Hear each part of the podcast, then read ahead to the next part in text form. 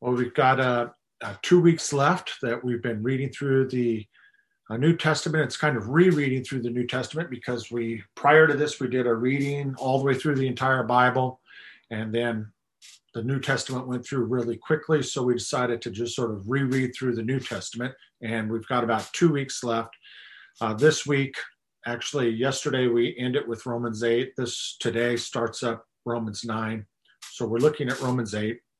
And the other thing that we're doing is we're reading through the New Testament, uh, is that we've been looking at passages that have to do with the baptism of the Holy Spirit, uh, helping to understand that. First time we read through the Bible, we read through Acts chapter 3 about the baptism of the Holy Spirit, that the Holy Spirit, for those that, that believe in Jesus, the promise is the Holy Spirit is now inside of us. And what does that mean?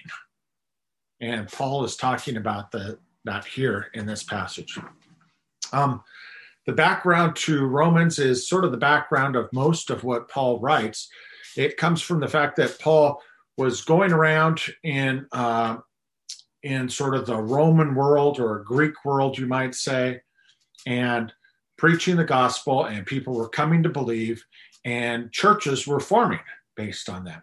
But the churches were a mix of people who maybe had a Jewish background who were used to worshiping God, used to looking at the Bible. There was a lot that they sort of already had innate in their culture of what they were used to. But then there was a lot of people, for the most part, it was people who really didn't have any uh, Jewish background uh, whatsoever. They had all sorts of different backgrounds. And, and so what happened though is as he planted these churches, people came up from the church in Jerusalem or people that were coming from this sort of church background or this background of worshiping God and this background of looking at what the Bible has to say. And they were saying, look, we we are saved by faith. We do believe in Jesus. We we have this new life based on forgiveness. But it sounds like a lot of what Paul is saying is that there is no use for the law anymore. And so what they did was they said, look, there, yes, we believe, but there is still good things that are coming to us. And, it's important for us to continue to embrace what we have always embraced, which is the law of Moses. And, what they meant by the law of Moses was, was just that God had told them in the Bible what good was. Here's the things that you should be doing, and here's the things that you shouldn't be doing. And God had said in the law of Moses that if we do the things that we should be doing and we don't do the things that we you know shouldn't be doing, then we'll have blessing in life, freedom. Good things will come to us. But if we don't do it, if we don't do the right thing, or if we do some of the things that we know we shouldn't do, then a curse will fall on us and we will face death. And, so the question that Paul is addressing is what does that concept, which includes determining what a good thing is or what the right thing is to do, and then impressing upon people, either shaming people or pressuring people or scolding people into seeing that, like, look, if you don't comply with this, if you don't fall in line with this, if you don't start doing what we see and know and believe is the right thing to do, or if you start doing some of the things that, that we see and believe that we know are the wrong thing to do, if that happens, then things are going to go really badly for you. And there's a, a power in being able to confront people with that and to be able to say that because that concept of that assurance that if we mess up, it's going to go badly for us. That is what keeps us in line. That keeps us just completely going crazy and messing up. We it, there's a necessity for that to be a part of what following Jesus is. And what Paul, for the most part, has been saying, actually, that's completely false. And that's his argument here. And so let's look at it and see what he has to say. He says, uh, starting in verse one, therefore now there is no condemnation for those who are in Christ Jesus. Uh, condemnation means there's no judgment, there's no penalty.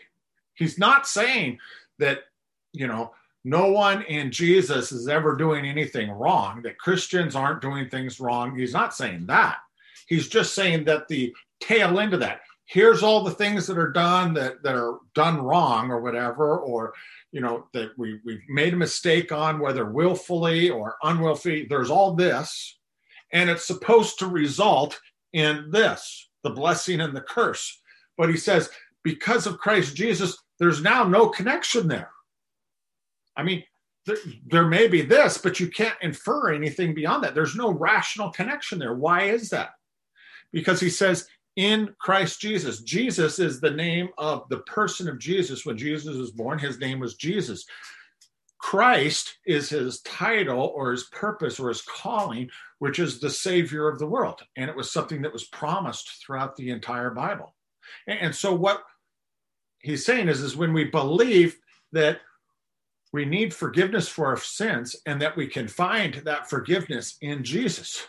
That, and that's something that was difficult for people to understand because the disciples and everyone knew that God was promising this Savior, but they thought of the Savior as saving them through this sort of mechanism of like the law that the savior we needed someone to come and just sort of point out more clearly what it is that we need to do how it is that we should walk and do things uh, point out things that we're doing wrong and lead us in doing things right and, and lead us and, and be a power against people that are sort of oppressing us or people that are not complying with this. And that's what that that salvation will be is leading us in that way.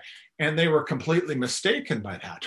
And that's what the main thing that paul and other people were coming in and, and telling people is like the savior that we need isn't someone who's going to lead us and be powerful enough to overcome the enemy uh, people and that type thing. That here's these good people is that the savior is going to show us how to be good and then take this good group of people and, and overcome that bad group of people. That's not what the kind of salvation we needed what we needed was a savior that was going to save us by dying for us because we have done things that are deserving of death and so now to save us he's going to take that penalty on himself. And, and, so, what Paul is saying here is if you believe that, that Jesus died on the cross for the forgiveness of our sins, if we believe that Jesus took all of those consequences and that penalty, that judgment, that word, that's why he says there's now no condemnation. Why? Because Jesus took all that on himself, carried that burden for us. If we believe that he carried that, then how is it we can say that there's something important about telling someone else, no, I'm going to take this off of Jesus and put it back on you? He says there's no value in that. There's no rational process there.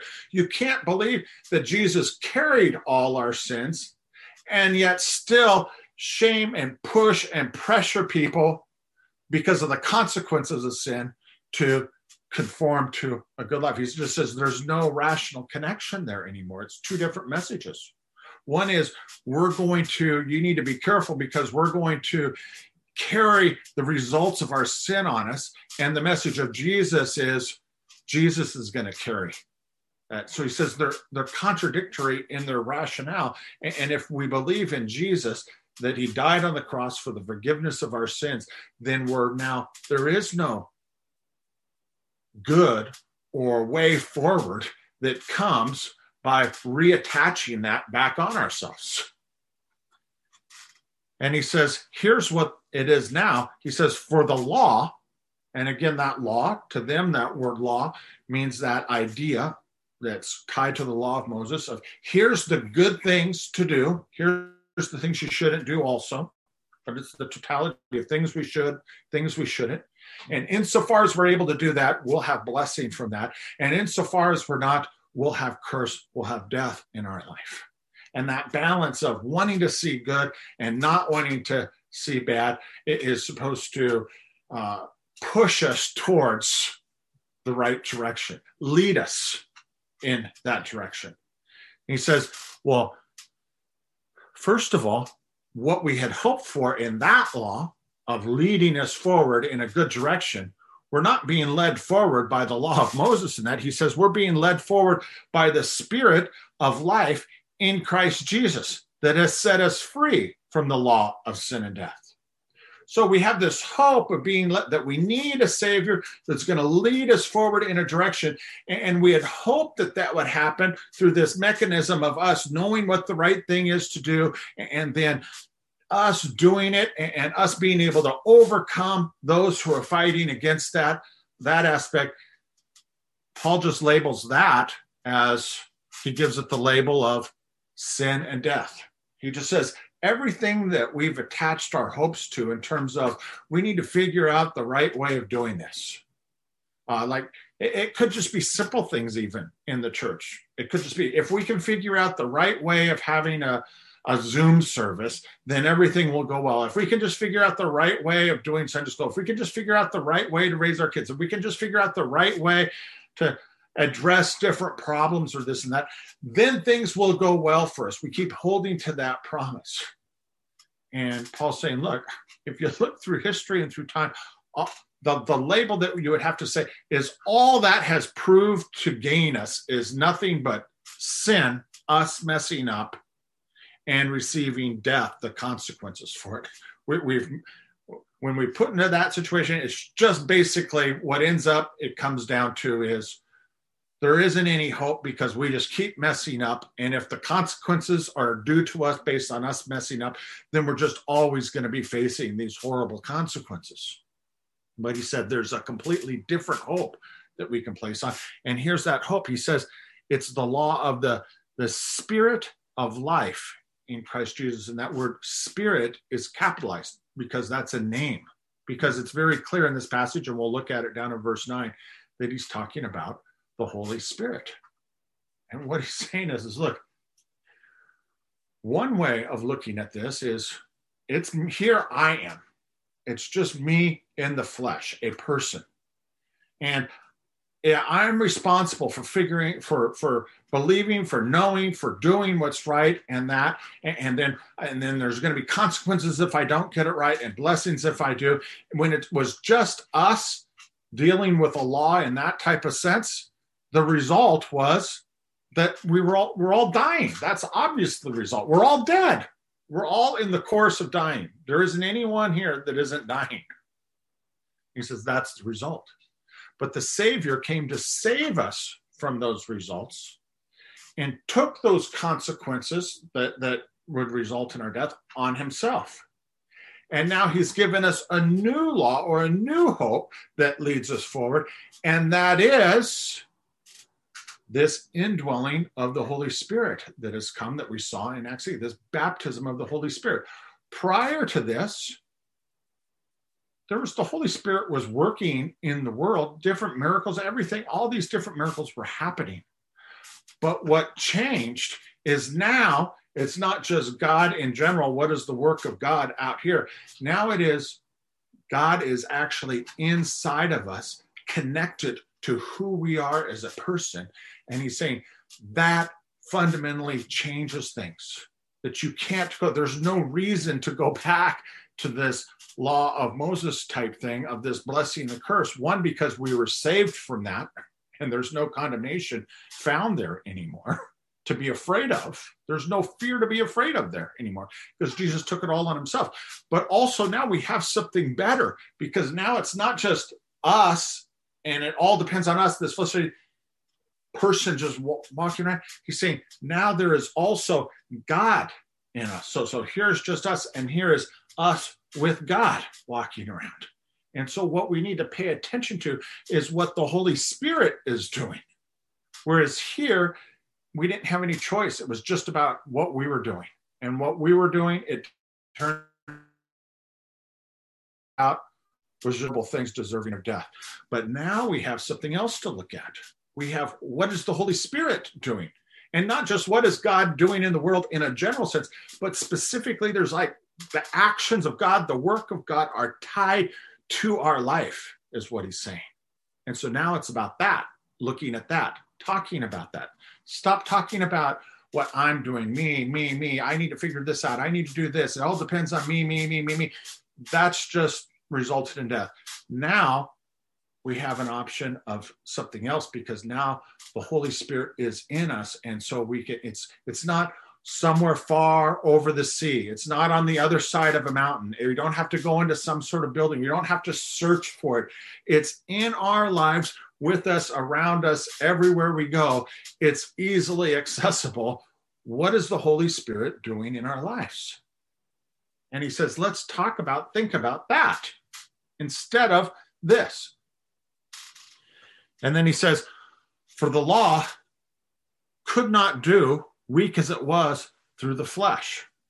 What's interesting there is he doesn't say, here's the law, and the problem is we just failed. I mean, that is the case.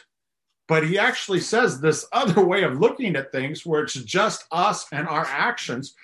That, he says, it couldn't do it. It was impossible. This didn't accomplish anything. We keep trying to pull this back in because we keep trying to say, no, this accomplished all this good. This did wonderful things.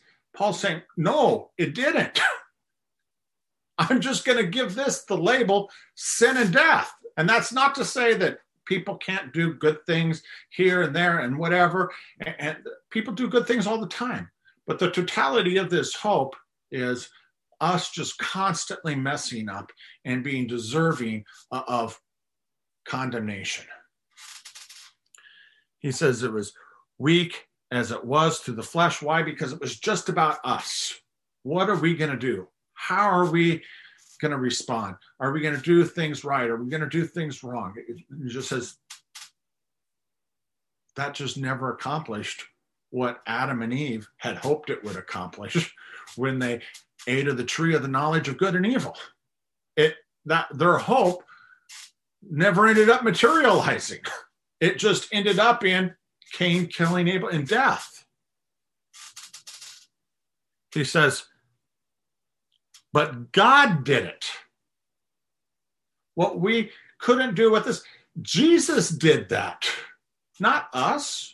Whatever good came out of this, it had nothing to do with us doing something. What we did was killed Jesus. That's what we're good at. We, we killed him. That's what it did but God raised him from the dead. Jesus lived a life that was perfect according to the law. This is it's all about what God has been doing. He says, "Quick, there's no sense. There's nothing. Why even draw in? I need to do this. I need to do this. This is good. This is bad. This is. I need to go here. Whether that's right, right? What has that ever accomplished? Instead, let's start talking about what God is doing, what God has accomplished, and now we have God in our life right before our eyes. We can't, no matter which way we turn, God is here in us. And there is a work of God that is attached to our pro- the proximity of our sight, our experience, that is never going to go away. And so, why not look at that? He says. He says, What did God do? Sending his own son in the likeness of sinful flesh God came down and became a human being with us, and he offered himself for our sin. And when that happened, he condemned sin in the flesh. Our flesh is going to die, the exterior part of us, but he saved our soul, is what he's getting at. So that the requirements of the law might be fulfilled in us who do not work or walk according to the flesh, but according to the spirit. What he's saying is what's fundamentally changed. If we believe that we need forgiveness for our sins, if we believe that we can find that forgiveness in Jesus, and, and the only way we can find that forgiveness in Jesus is if Jesus took care of this, sin problem, took it away, so that it wasn't blocking the love of God anymore. So that now God, who is just, can have a relationship with us because there's no longer a wall there. There's no longer a separation. There's no longer this condemnation that has to come to us because we deserve it. And so now, if that is the case, he said, what God has done is He has said, I'm going to come down and I'm going to dwell in each person's life that believes that. And so He says, what's fundamentally different is before we were walking up and down as just these bodies, bodies of sin and death. We were just walking around as people who were forever messing things up and just causing destruction. It's just people walking around. If someone was to just come in from the outside and look, oh, they wouldn't say, oh, well, they never did anything good, but they would say they're just basically causing trouble. They're just constantly messing things up and just constantly tearing things down. And before that's all that there was. But now that's still there in terms of who we are in our flesh. But the Holy Spirit has come to dwell. So now we have something different to look at. What is the Holy Spirit doing as the Holy Spirit walks around in our life with us? See, we think, I, I'm going to go to the store because I need some butter. That's why I'm going to the store. That's my reasoning to take this body out and risk COVID or whatever to get a bar of butter because I just really need the butter. And so that's my reasoning. That's what he says. That's what, that's what we're all doing. That's still going on.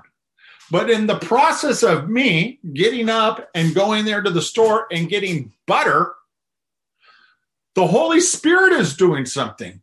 The Holy Spirit has an agenda. And what I'll discover if I start looking at that is that the Holy Spirit has a reason for me to go to the store, and, that oftentimes there's a person there, a conversation that happens, even though I'm not there for that reason, but the Holy Spirit is there for that reason. And so he says, instead of just talking about us going and getting butter or whatever and trying to make it look like it's this wonderful thing that we're doing, just stop all that and let's just say, look, okay, so I'm walking to the store, but the Holy Spirit is with me. What, what's the Holy What's the Holy Spirit is doing? And he's saying, when you see someone hurting, that's, you just see that moment for that conversation. Don't just push it off because you need to go get the butter. The whole reason for being there is because the Holy Spirit is doing something, and all the joy and all the hope that we have in butter is now in the Holy Spirit, he's saying. Okay, that's a stupid analogy, but he's just saying start looking at what we really want, what we really need, has nothing to do with this anymore. And whether it did or didn't, or whatever you can say or point to, it had some sort of margin of good. It's completely and utterly uh, sub, uh, uh, below what it is that God Himself is going to do and able to do. And so now, why would we go there, even if you could prove that there was something good. When you have perfection in the Holy Spirit, let's start looking at what is the Holy Spirit doing that's completely detached from this. Because in this, we killed Jesus, and he's about to say, but the Holy Spirit brought him back to life. So let's stop looking at the stuff that led to us killing Jesus and let's start looking at what the Holy Spirit did to give Jesus life and is continuing to do he says, For those who are according to the flesh set their minds on the things of the flesh, but those who are according to the Spirit, the Holy Spirit that's indwelling in us, the things of the Spirit. He says, now it's not really, if it's not about our actions, then what part do we have? In setting our our minds, our thoughts on what are we going to set it on instead of setting it on I need to figure out the right way. I need to do this. I, I, I, I, I, I. If I can get this done, then this will happen. If I can just figure out this the right way, then things will go smoothly. Instead of just setting our minds on this, me, me, me, me, me, what I got to do, I got to do, I got all this stuff over here that's really just about us making huge mistakes in our life and suffering for it instead of trying, but holding out some sort of hope that I'm going to get it right. And some, instead of just setting our minds on that, he says, just why? When we could set our minds on the fact if the Holy Spirit is in us, he's the Holy Spirit's not quiet. The Holy Spirit isn't going to just be sitting there inside of us watching TV all day. The Holy Spirit is at work. So start trying to put it into our minds, change our minds, change our outlook. He says that's what it's about. And we've been seeing this throughout the New Testament this transforming of our mind. Not going to this thing that left us in bondage, but instead just asking yourself, well, of course I'm going to mess up, but what is God doing? What is Jesus doing? What is the Holy Spirit doing in our life? Because the Holy Spirit is in us. He says, For the mind set on the flesh is death, but the mind set on the spirit is life and peace. Now, there, there's a lot in there in terms of just those few words death and life and peace that helps us define what is it that the Holy Spirit is doing? How, how can we know what the Holy Spirit is doing? I mean, I don't see the Holy Spirit. I have faith, I have belief that the Holy Spirit is in me. The Holy Spirit is doing some things. He says, the things that the Holy Spirit are doing is doing is defined by the giving of life, the giving of freedom, the giving of peace. He says he's set you free. But that just comes down to life and peace. When, when you see some sort of life or some sort of sense of peace coming to someone, that's the Holy Spirit. Trust me, that's not us. If I'm talking to someone and somehow like some peace comes over their life, they, they find some peace, they, they find you know this relief in life I, I just need to know that's not me. That's something that the holy spirit is doing but when i i'm talking to someone and i just see death coming over them it's like i just i try i try so hard. I you can see it sometimes in a conversation. So it's like you're piling something on and just like crushing that person. He says that's coming from this other realm. He says, the mind set on the flesh, this realm, is hostile towards God. Why is it hostile? We're talking about, well, it's important for us to do good things, right? How can us being good, doing good things, be hostile to God? And he says, he says it's hostile to God's and does not subject itself to the law of God, for is not even able to do so. And those who are in the flesh cannot please God. How can that be? Because we're doing some good things here, so that has to please God. How can this be hostile? It's hostile because of this. Because whatever we see that's good, it's not us doing it, it's the Holy Spirit. But what we're doing over here is we're saying, I'm going to take that and claim it for myself. Everything good that God gives, I'm now claiming as being granted to me on the basis of I've done the right thing and so I've received the blessing of God. And that's completely hostile to this message of God, to the truth, which is the only reason why I'm even breathing right now is because God is gracious and loving and caring and is forgiving me because Jesus died for my sins and, and, the Holy Spirit is at work. And anything good is attached to this. But when I keep trying to say, no, it's about I've done something, I've made some changes, that idea is completely hostile to the idea of, no, it's God who's done that. The idea that I'm going to be able to do it is hostile to the idea of what God is doing. Looking at what I am doing, I, me, me, me, me, me, is hostile to the idea of, well, what is God doing? And it turns out that looking at what the Holy God is pleased with us. But he's not pleased because of this. He's pleased because of this because the Holy Spirit is now in us, because Jesus has died for our sins so that that wall, that condemnation is no longer on us.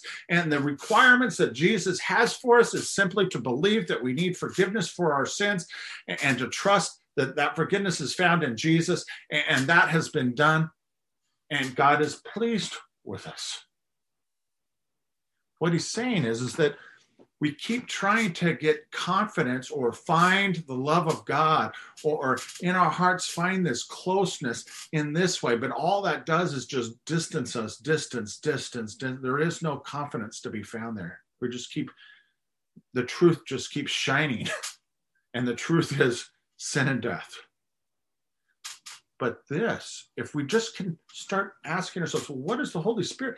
We will see the Holy Spirit doing it we can't help but see it because the Holy Spirit is here in us, in our life, in a way that we can see the work. It's not a work done over there that we have to go pay someone to watch.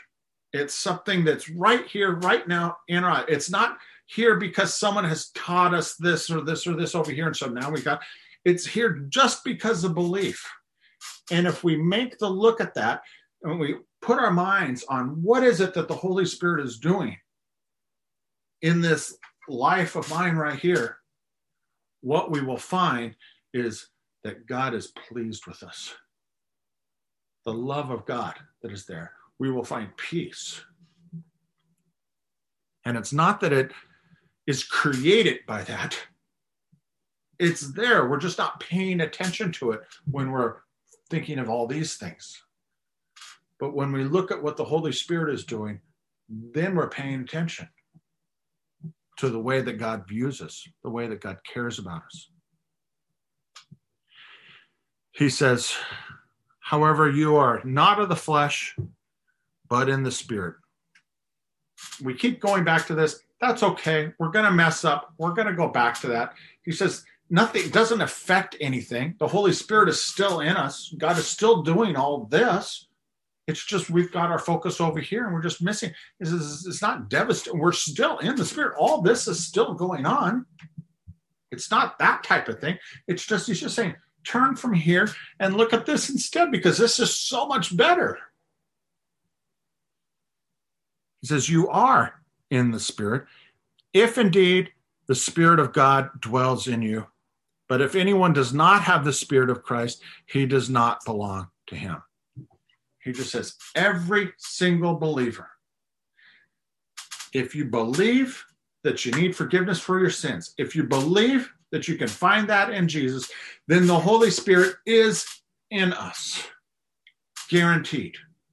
And so now that is a rock by which we can make rational uh, projections on that the Holy Spirit is here. Therefore, we must be able to see the Holy Spirit in our life.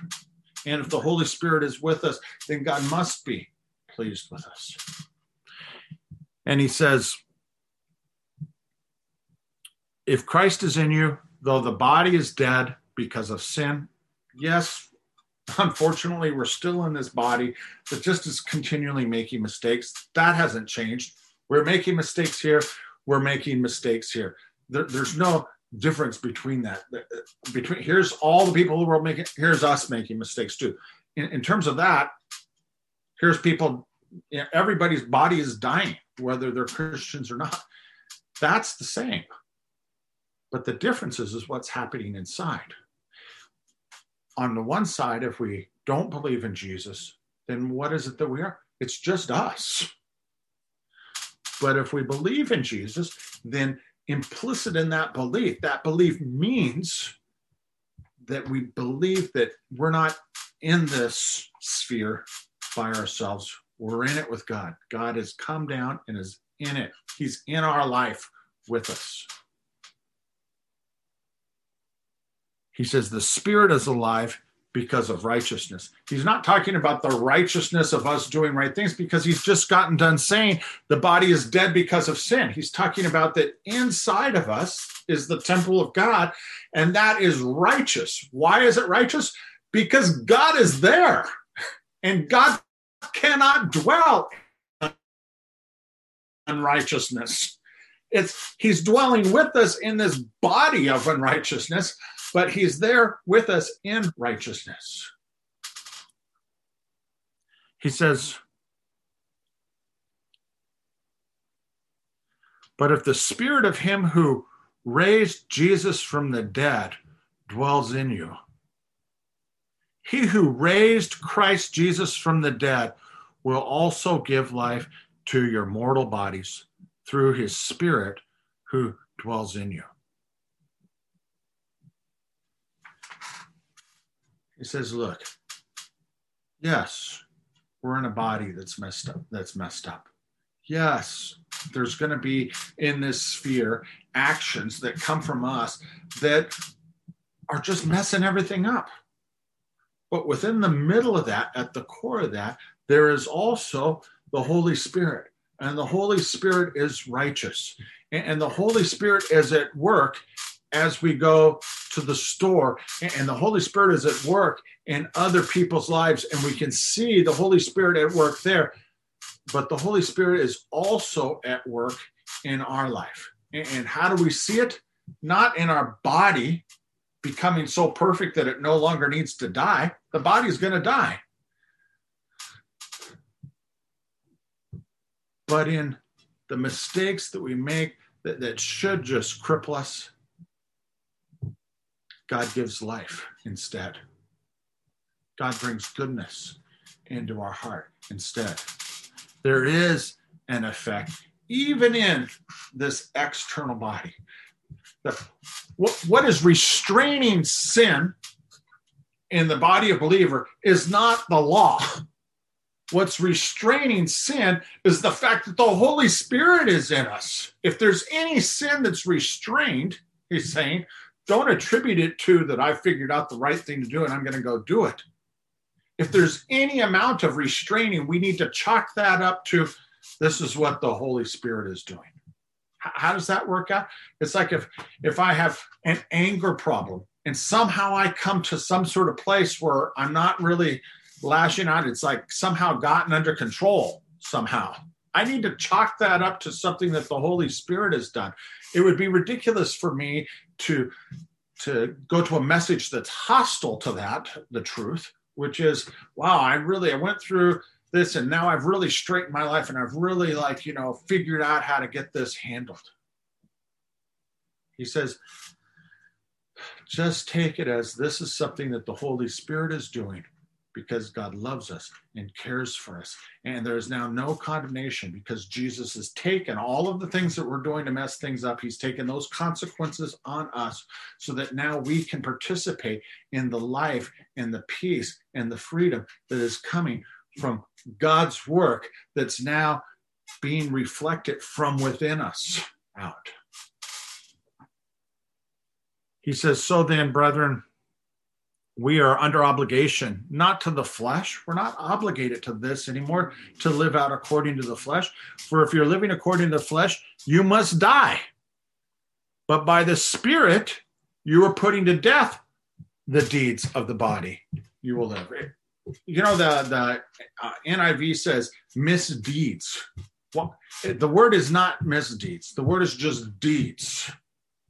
But it's translated that way. Why? Because people are still thinking along these same lines. Well, he's not putting to death all of our good deeds, just the misdeeds, the bad deeds. That's what he's talking about. Of course, we're still supposed to take the good deeds. The word is just deeds, whether good or bad our actions. Just put to death the idea of our actions, whether good or bad. the totality of it, whether good or bad. He's not saying we don't ever do anything good. He's just saying the totality of our deeds, whether good or bad, in the end, is sin and death. And just that just needs to be put to death. Just stop thinking about it. Stop going there. There is not any benefit in that. There's no God's not pleased by anything that's coming out of this. It all has to do now with a fundamental change where instead of God is out here, the work of God, we have to go to a prophet, we have to go across the ocean, we have to go over here to go try and figure out what God is doing. Now God is in our lives within the sphere of we can just reach out and see in our lives in, a fundamentally different way. And irrevocable way that can't be taken away by this sinful body. And so, if that's true, and he's saying you believe it is, then just ask ourselves what is God doing? What's the Holy Spirit doing? why am I actually going to this store? Why do I actually have this job? Why do I have this house? I mean, I got this house because it was a good deal or something like that. Well, is there something that got, I, why am I at this school? I decided to go here for these reasons. Ask ourselves, no, why has the Holy Spirit led me here? What is the Holy Spirit doing at this moment? Whether here or there, as this flesh walks up and down the earth, what is the Holy Spirit doing as it is inside that flesh going? That flesh is going around causing destruction. But what is the Holy Spirit doing in that? He says, make that adjustment in our mind. He says, for all who are being led by the Spirit of God, these are the sons of God. This is it. He says, that's it. That's what it means to be a follower of Jesus. That's what it means to be a Christian. It doesn't mean that you've gotten success over here. It doesn't mean that your body is no longer sinful. It doesn't mean that you know the right thing to do and you're going to do it and you're going to save everyone by getting everyone push pressuring, you know, pushing people, trying to condemn people and, and trying to pressure people, shame people into doing being like me. Says that's not it. It's as simple as this we know we need forgiveness. We believe that we can have that forgiveness in Jesus. And God has now given us the Holy Spirit in us. So now being a believer means let's look at what that Holy Spirit is doing. Let's start talking about that. Let's start joining our heart and our thoughts not to what's leading us over here, but how the Holy Spirit is leading us. When we walk into a place,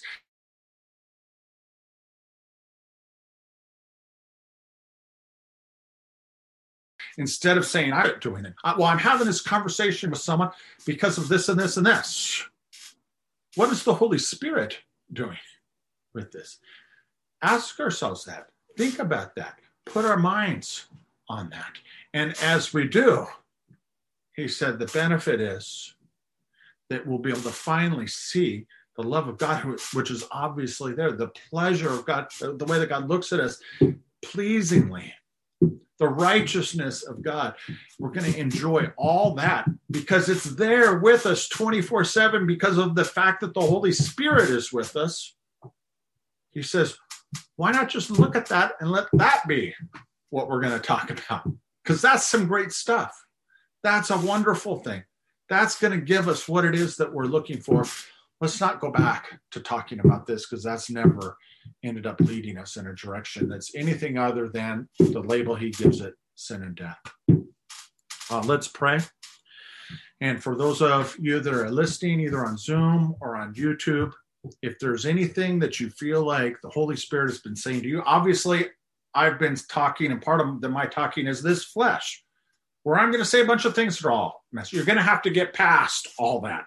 But you know, if the Holy Spirit has put something on your heart, if you feel as though in the midst of me going blah, blah, blah, blah, blah, you feel like Jesus is talking to you, and you feel like this is the first time I've, I've really thought of this, but I do need forgiveness for my sins. And if that forgiveness can be found in Jesus, I want that forgiveness. And I want the Holy Spirit in my life. If you're making that decision right now, either on YouTube or on Zoom, uh, you can pray with me and receive uh, Jesus as your Savior, which means receiving the Holy Spirit into your life. And then we're going to take communion together. Let's pray. Lord, for anyone right now who's asking for forgiveness for their sins, we pray that forgiveness would be on them and that you would give them the gift of the Holy Spirit and you would make them into a child of God. And I pray that for all of us, you would turn our hearts, turn our minds towards what you are doing and to the work of the Holy Spirit that's before us. We ask all things in your name, Jesus. Amen. Uh, we're going to take communion right now. And part of what taking communion is, I mean, I've said this before, communion was instituted as a tradition for us to remember something, but it was done on the night that Jesus was betrayed by by a kiss, by someone who loved him or was in that group with that kind of love. And what he's saying is, is remember in my body, remember in my blood what I did for you on the cross. And he's basically saying exactly what Paul is saying here. Remember now, there is no condemnation because I've taken it all on myself. And so now we don't have to move forward in fear. We don't have to move forward in condemnation. We can move forward looking at this gift of the Holy Spirit that is in our lives. The Lord Jesus, on the same night as he was betrayed, took bread, and after he had given thanks, he broke it and said, This is my body, which is broken for you.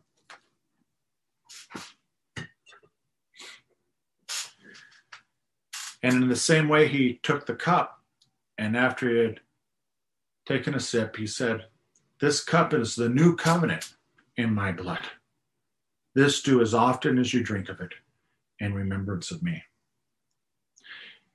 It's a moment, if you believe that you need forgiveness, if you believe that you can find that forgiveness in Jesus, Jesus says, Do this to remember that, that there's no condemnation in me. Let's pray, and then afterwards, I'll take it with you guys. Jesus, we thank you so much for coming down in the flesh and taking the burden of all of our mistakes, of all of our sin taking the condemnation on yourself. We thank you for that. We thank you for freeing us from that. And we thank you for this wonderful gift of the Holy Spirit. We thank you, God, for dwelling in us. Lord, help us to enjoy the, the joy and the love and the connection and the communion with you as we watch you at work in our lives and guard our hearts, guard our minds for us so that we can keep them on you and what it is that you're doing. We ask this in your name, Jesus. Amen. Eat and drink of it, all of you.